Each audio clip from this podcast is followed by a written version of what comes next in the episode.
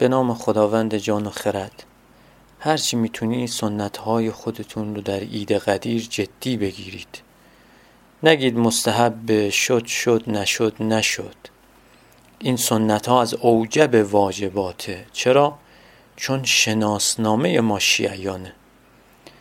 پدرها جوری نسبت به عید قدیر ارادت به خرج بدن که بچه ها از یک ماه قبل دو ماه قبل چشم انتظار عید قدیر باشن. حتی اگه لازم شد قرض کنید و یک ایدی حسابی به اندازه‌ای که به علی ارادت داری به بچه ها بده. نگو باز من باید یه چیزی خرج کنم. نه مغروز میشی. خب باشو. تو که برای چیزهای دیگه مغروز شدی قرض کردی. یه بار هم برای امیر المؤمنین علی علیه السلام مغروز شو. مسیحی ها بابا نوئل درست می‌کنند و به بچه هاشون میگن او برای تو هدیه آورده مسیح برای تو این هدایا رو آورده.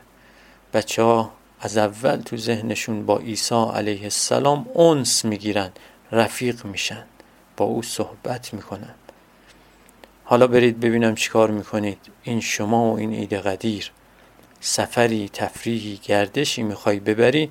بگو این مال عید قدیرته.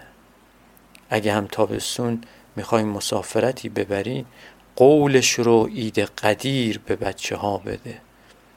قولهای خودتون رو می‌خواید به بچه ها بدید عید قدیر بدید. هدیه ها وعده های خودتون رو بگذارید در روز عید قدیر تا بچه ها با عید قدیر جوش بخورند. امام رضا علیه السلام میفرماید اگه مردم فضیلت این روز رو میشناختند ملائکه روزی ده مرتبه با اونها مصافحه می‌کردند. برترین عید امت من عید قدیره خداوند هیچ پیامبری رو مبعوث نکرده مگر اینکه این روز رو عید قرار داده. روز چشم روشنی اهل بیته روز قدیر در آسمان ها مشهورتره تا برای اهل زمین. پاداش هشتاد ماه عبادت در روز عید قدیر.